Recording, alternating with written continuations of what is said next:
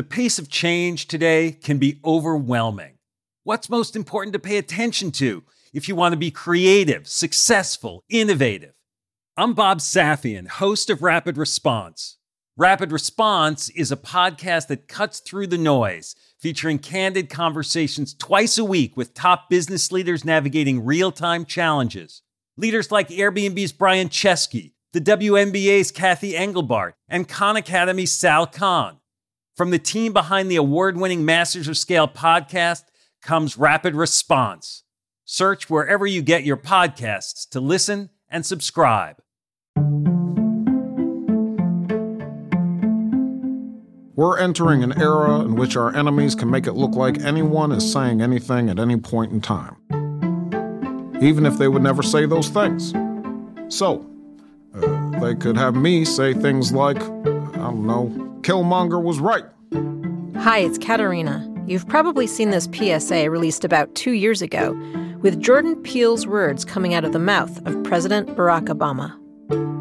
You see, I would never say these things, at least not in a public address, but someone else would. Someone like Jordan Peele. Peele is doing his famous and eerily accurate Obama impression, using digitally manipulated video to make a strong point about misinformation in deepfakes. This is a dangerous time. Moving forward, we need to be more vigilant with what we trust from the internet. We call these hyper realistic videos deepfakes because, well, they're fake and because they're not created through ordinary video editing, but through a type of artificial intelligence called deep learning. We'll spend three hours looking at this image and trying to figure out if it's real or not. You've got a fraction of a second, if that. Dr. Hany Farid is a computer science professor at UC Berkeley who's been trying to confront the threat of deep fakes, but he's racing to keep up. A billion uploads to Facebook a day, 500 hours of video a minute uploaded to YouTube, hundreds of millions of tweets every day. We'll meet Farid, who has developed a deep fake detective for debunking them in close to real time. But a debunked video can still go viral, and the problem is only getting worse. Today's deepfakes may seem convincing, but tomorrow's deepfakes will just seem real. Imagine 24, 48 hours before an election, I create a fake video that goes viral. We can swing an election. I'm concerned for our democracy, both here and abroad. And I don't think we're at the low point yet. I'm Caterina Fake. How is technology impacting our humanity?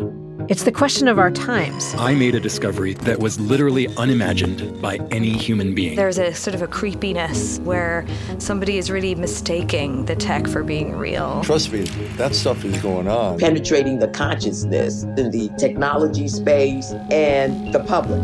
This is a show where we take a single technology and ask what's its greatest potential. I mean, really exciting things. Enormously complex. And what could possibly go wrong? We're just looking at each other thinking, oh my God. The future is in our hands. I'm honestly sort of on the fence. Our boldest new technologies can help us flourish as human beings. Now it's accelerating. Absolutely. Or destroy the very thing that makes us human. I, I don't have any doubt. We have to become more informed. Because what I like to say is any technology in human history is neutral. It's how we decide to use it. Failure is not an option. It is not an option. This is Should This Exist?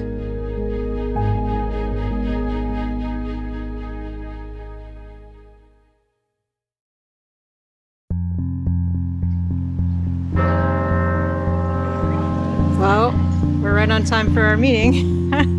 Hi, we're back with Should This Exist at one of my favorite spots on the UC Berkeley campus. It's, I think, the most beautiful Berkeley University building. It has all of these beautiful Victorian features like a mansard roof and a widow's walk. And this is the School of Information, which used to be the School of Library Sciences. I used to serve on the board. As you might guess from the fact that this campus is open, we recorded this pre COVID. We've come here to see Dr. Hany Farid, a pioneer in the analysis of digital images. We found him. Hi. Great to meet you, Caterina Fake. Nice to meet you too. I've just discovered that Neil Diamond's a f***ing genius. You did? Hany is an expert in cutting edge artificial intelligence. But his musical tastes aren't so current. Talk about now. Why is he a genius? I just love his music. Like, it's been a long time since I've listened to him. Right. and I just sort of like rediscovered him, and I just I literally just met him, and all of a sudden he's got me singing Sweet Caroline. Touching Yeah, see?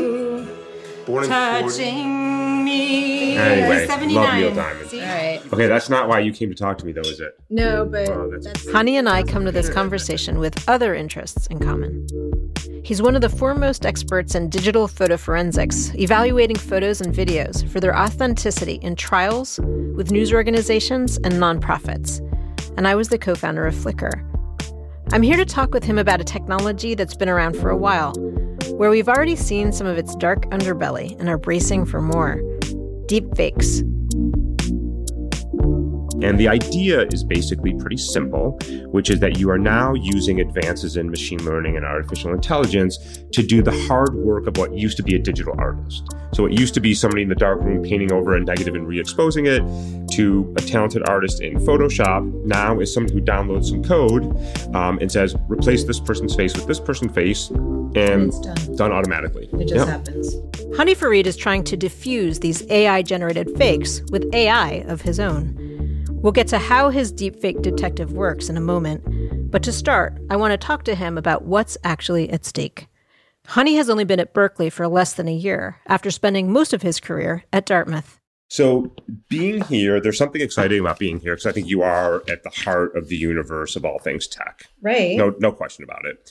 The downside that I don't like is you're at the heart of all things tech. How is that a Um, well, because I, I think there's there's two faces to the technology revolution. There's clearly phenomenal things that we have, you know, the internet and mobile devices and access to technology and democratization. But there's also a really dark side to technology, right? The weaponization of technology, the surveillance capitalism, uh, privacy problems, Yeah. um, the rise of hate online. And deepfakes is a good example of those two faces. And so now we've democratized access to technology that used to be in the hands of Hollywood studios and state sponsored actors. And while that is a big step, I would still argue it is a step in a continuum of the ability to create increasingly sophisticated fakes and disseminate and amplify them. Yes. Um, in spite of the fact that, you know, there will be 10 million people who use it for benign purposes. Sure. One bad actor Yeah. comes so Let in. me, let me give you the scenarios. Right. So lots of first of all, if you haven't done this, you should do this. Go search for deep fake and Nick Cage. And some very funny internet users have spliced Nick Cage's face into almost every movie ever made. Nick Cage as Julie Andrews in The Sound of Music. my head, I'd be scratching Nick Cage my as the Scarecrow in The Wizard of Oz. I only had a brain. Nick Cage as Elvis.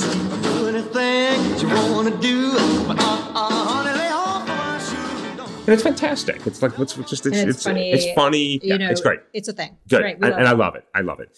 Um, it's good for political satire. We can make President Trump say things he never said, and that's funny from the point of view of satire and commentary.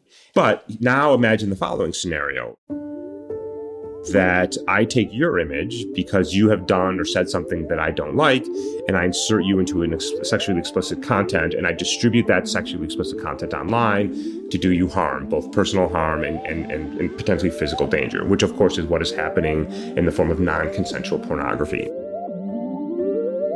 Uh, imagine uh, 24, 48 hours before an election, I create a fake video of President Trump. That goes viral. We can swing an election.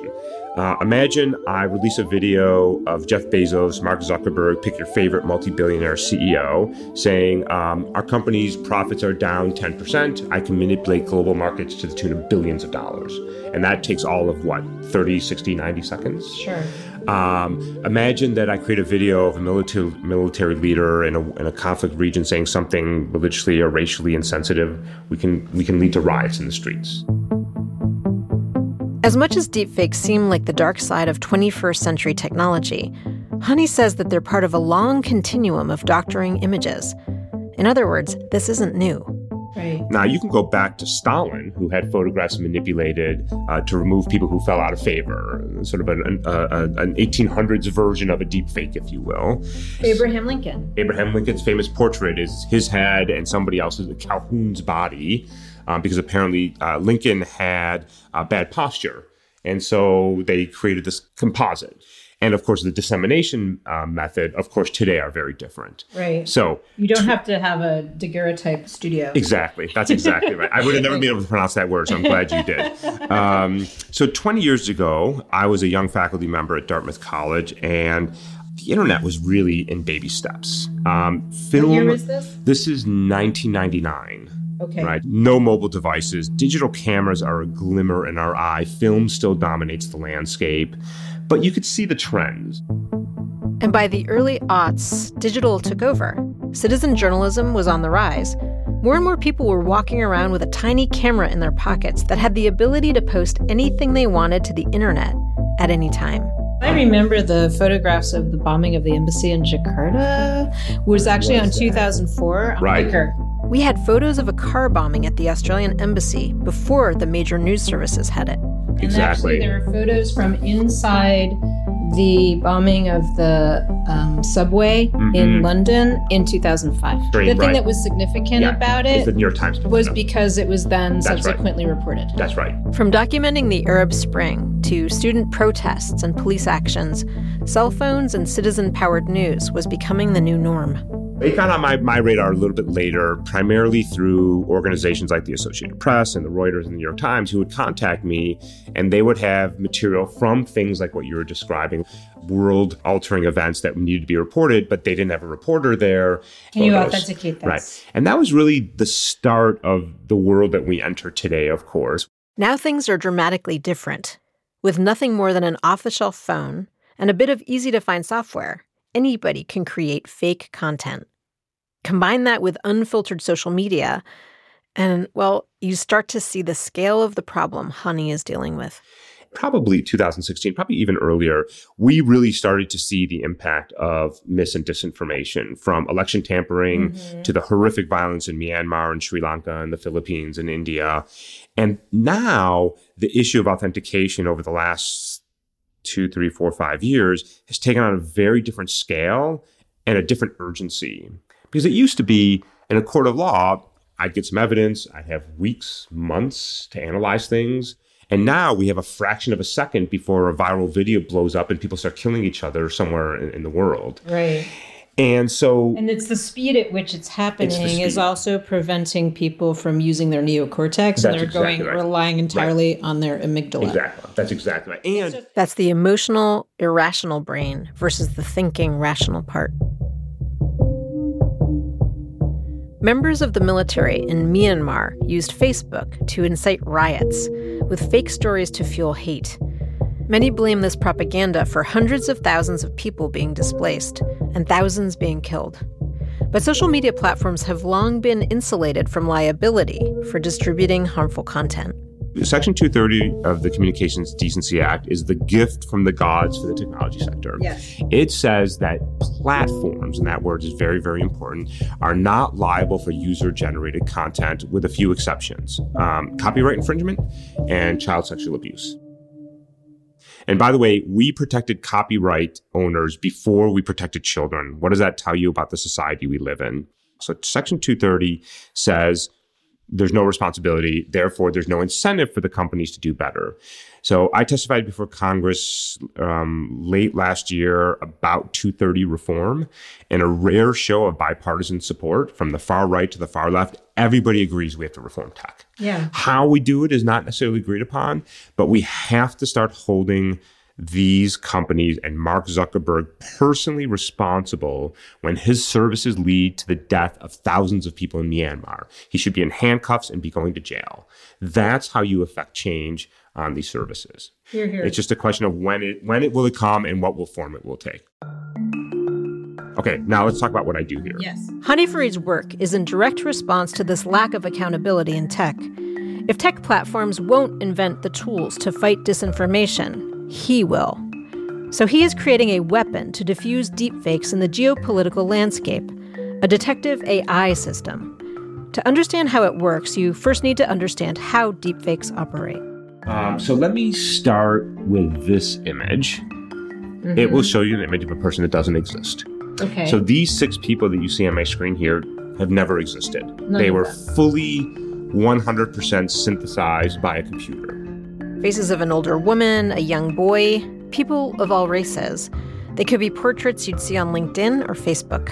Uh, so these are generated with what is called a generative adversarial network, a GAN. A GAN is a subset of AI, one of the underlying technologies that enable deepfake creation. You can think of it like a pair of AIs. The first AI generates fake images and tries to fool the second AI into thinking they're real. The second AI tries to spot all the fakes. It's sort of a deep learning competition between the two networks. So, one of the things that we are concerned about is how this type of technology will be weaponized either in 2020 or 2024 or whatever. And so, we've started focusing on really how do we detect deepfakes of world leaders, politicians, people running for office. So, I'm going to show you a series of video clips of former President Obama and see if you notice anything, okay? Okay. Okay. Hi, everybody. Hi, everybody. Hi, everybody. Hi, everybody. Hi, everybody. Hi, everybody. Hi, everybody. So those were all second short clips. Right. And what you may have noticed is those are all the beginnings of his weekly addresses that he did when he was in the White House. Mm-hmm. And what you might notice is every time he says hi everybody, he tilts his head up a little bit. Uh-huh. Right? Goes, hi everybody. Hi everybody. Just this little head nod. Right, almost like, "Hey, how you doing?" Like, right, a little New Jersey thing going on there. Right. And it, what you notice is as he brings his head down, he actually purses his lips. Mm-hmm. So it's this really interesting mannerisms. And Mm-hmm. Donald Trump doesn't do this, and Hillary Clinton doesn't do it, and I don't do it, and you don't do it. It's Mhm. something that's sort of distinct to, To former Obama. President Obama. Hany is in the business of learning these distinct mannerisms of world leaders, studying hours and hours of video of how President Obama says a certain word.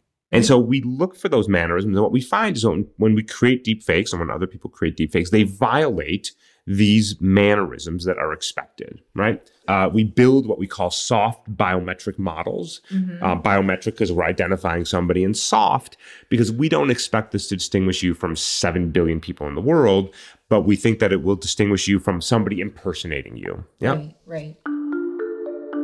This biometric model is the core of Hany's detective tool.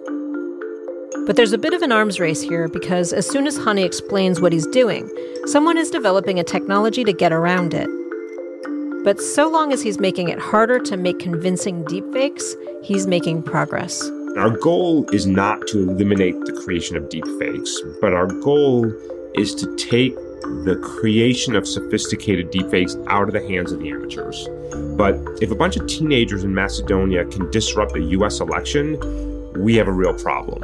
So there's an interesting tension here with how you deploy this technology. We're going to put it in the hands of journalists, and it's going to look something like this. There's going to be a web portal that you navigate to, and it will be closed off to the public, but vetted journalists will have access to it, and they will upload a video, um, and we will say, ah, this seems to be Donald Trump. We, we take that video, we analyze it, we compare it against our model, and we basically come up with an answer. You know, the likelihood of being authentic is X.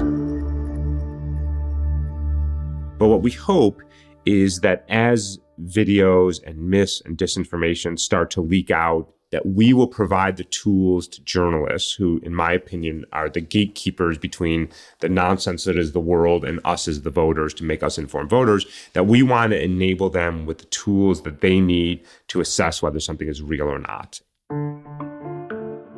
Journalists verifying videos before they get widely circulated seems like a step in the right direction. But it opens up some new questions too, like which journalists get access to the portal? For this reason, Hany Farid says he and his colleagues will publish papers describing what they do, but won't make the data or the code available for fear that it will simply enable the creation of better fakes.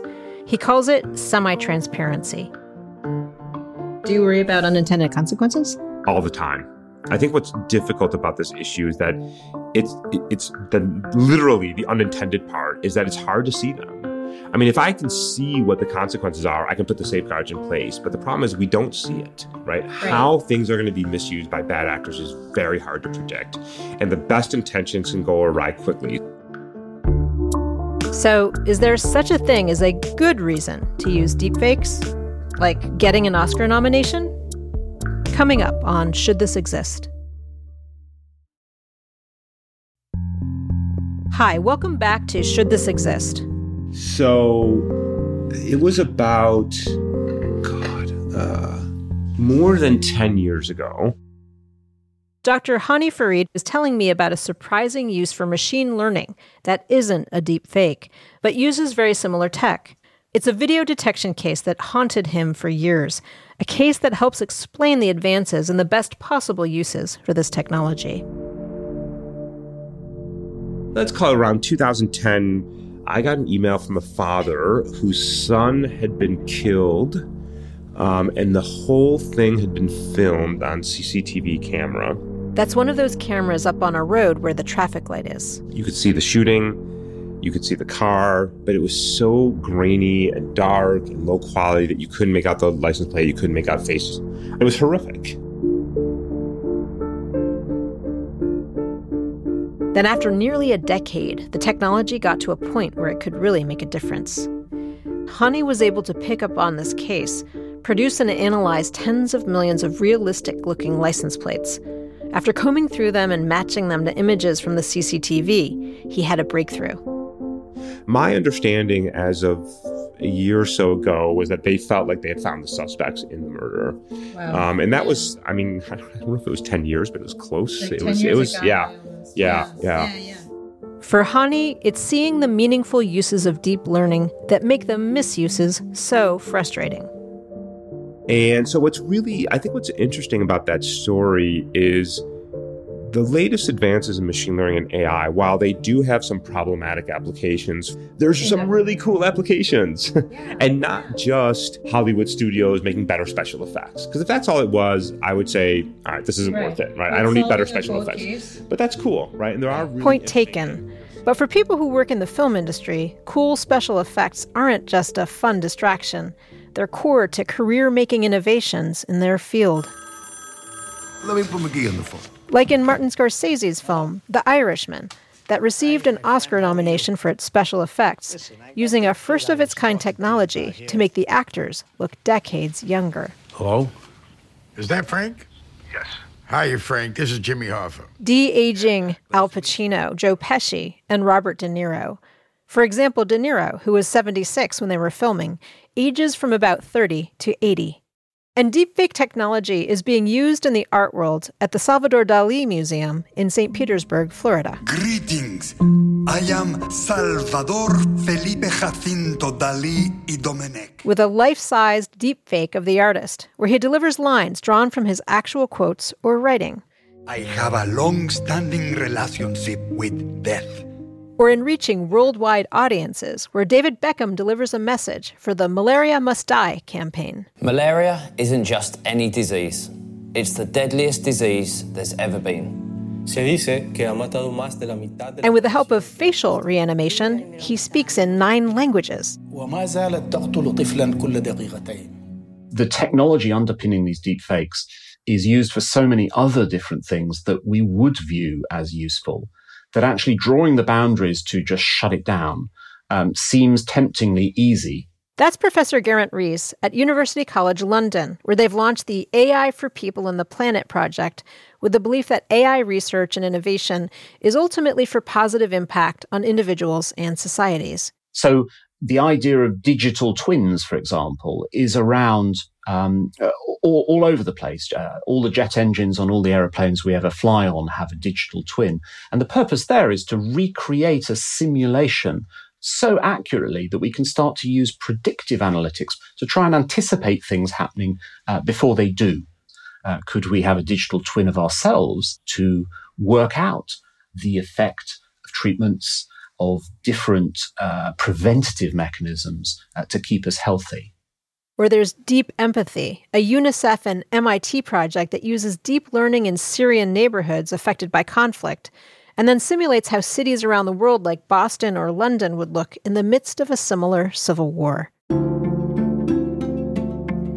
If we're going to understand the phenomena and if we're going to think about acting globally, um, shouldn't we actually perhaps be thinking of this more positively as an opportunity to set the frameworks and to think about what we would want to do with this technology as a society. In Washington, D.C., Congresswoman Yvette Clarke, a Democrat from New York, believes we need to be actively engaged in creating guidelines or guardrails for deepfakes and its darker side. we're really actually sort of behind in raising the awareness about what type of damage it can do. Representative Clarke has put forward legislation called the Deepfakes Accountability Act, first introduced in June of last year. It says detection doesn't go far enough. We need legal recourse, including digital watermarks and disclaimers on altered video content. Does this bill have, you know, bipartisan support? Well, we're still working on getting our Republicans on board. I think that there are many more uh, colleagues who are interested.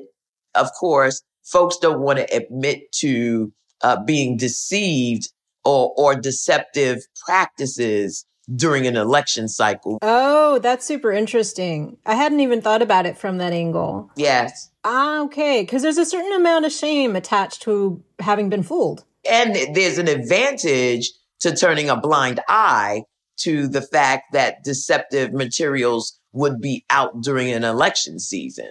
There are just certain behaviors that I think have been tolerated. And unfortunately, we, we're not in a climate where uh, if it doesn't happen to you, individuals see a need to protect the American people from it. Along with fears for the 2020 election, the vast majority of deepfakes, up to 96% of them by some estimates, are used to violate and degrade women. Over five years, we went from having just a few states with revenge porn laws to having 46 Carrie Goldberg is a lawyer who started her own firm as a victims' rights attorney, specializing in sexual privacy. She is the author of the book Nobody's Victim about many of her cases and her own nightmare experiences. And in only a few years, she's helped craft revenge porn laws across the country. Most of my cases involving deepfakes are celebrities. The public figures are sometimes the first targets, and then there's a trickle down. And one of, one of the things about deepfakes is that it really falls through the cracks of our laws because our revenge porn laws require that your own naked body be exposed. And so with deepfakes, when your when your head is superimposed onto somebody else's naked body, it doesn't fall within the statutes. Um, You're not definitions. protected. Oh, that is so Yeah. strange, right? It's so confusing because it's part of your your body just as much as the part below your neck. Yeah, and it, I mean the humiliation is there either way. Of course. One question I wanted to ask you is how can we guide women to meaningful action? The Cyber Civil Rights Initiative is one of the main powerhouses that that originally fought for revenge porn laws and is just on the generally the cutting edge, putting pressure on tech companies to do better. The National Women Law Center, their uh, Time's Up fund pays for for litigations, and as women, one thing that we can do is hold accountable the people who've harmed us. Mm-hmm. And, you know, people who do take action in, in criminal law against their offender are doing something that's actually very selfless. Yeah. They're doing it for the rest of us, really. They are. And prevent the perpetrators from doing it again. Absolutely.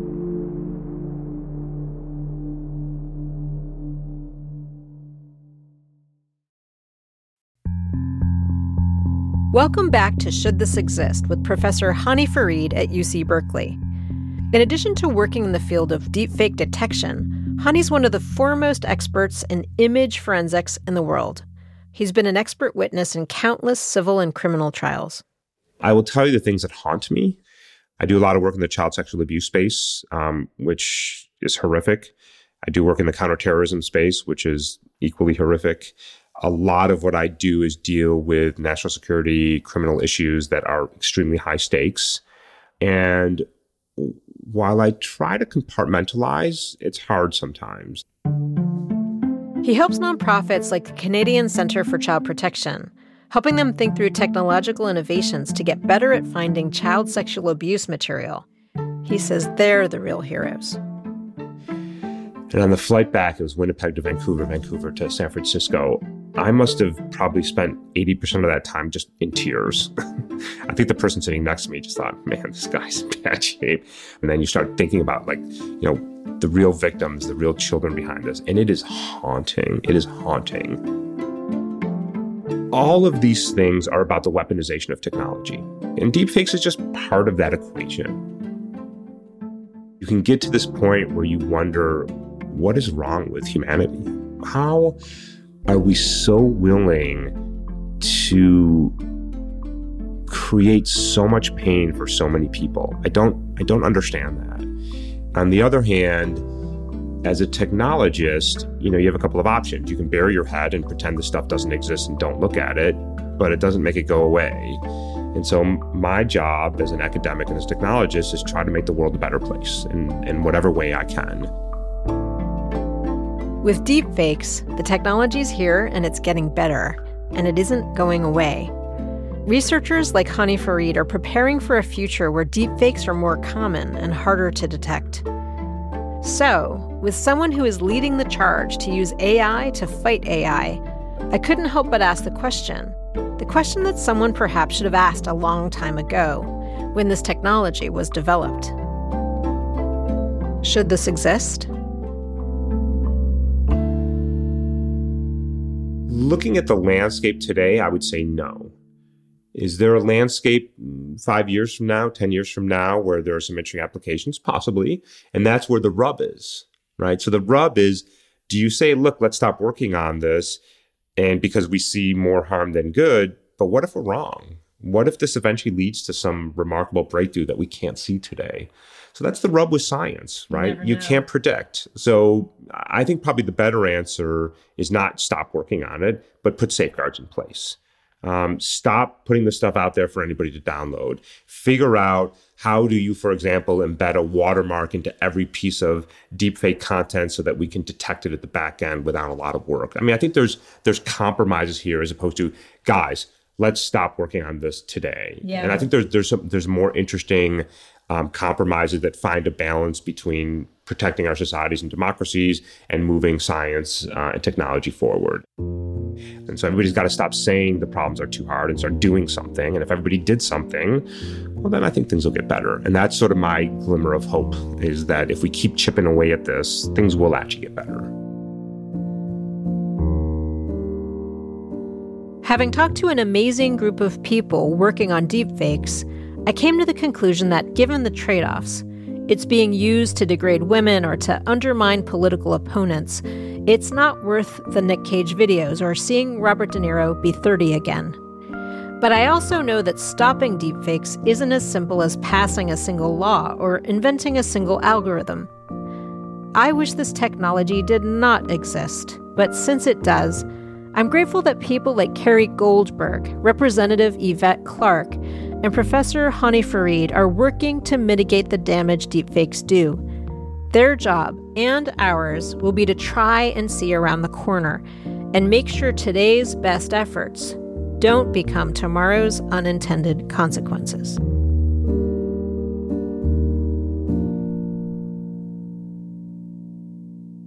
Look, I don't get to decide should this exist, and neither does this show.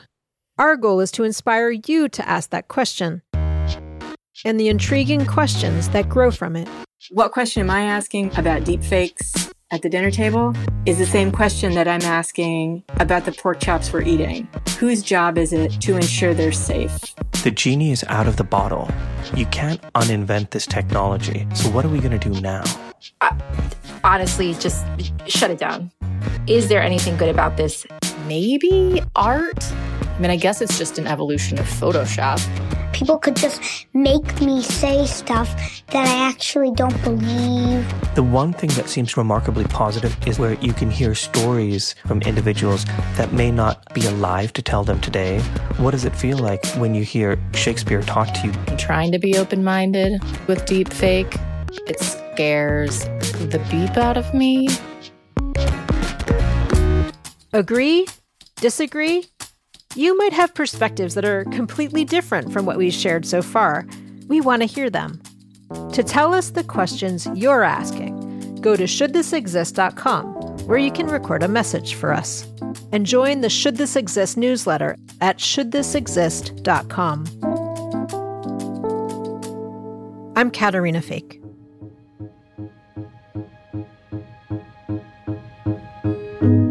Should This Exist is a Wait What original. The series is produced with generous support of Omidyar Network, a social change venture working to ensure technology is safe, fair, and compassionate, and a world in which individuals have the social, economic, and democratic power to thrive. The series is produced by Mary Beth Kirschner. Our supervising producer is Jay Punjabi. Robin Wise is our technical director.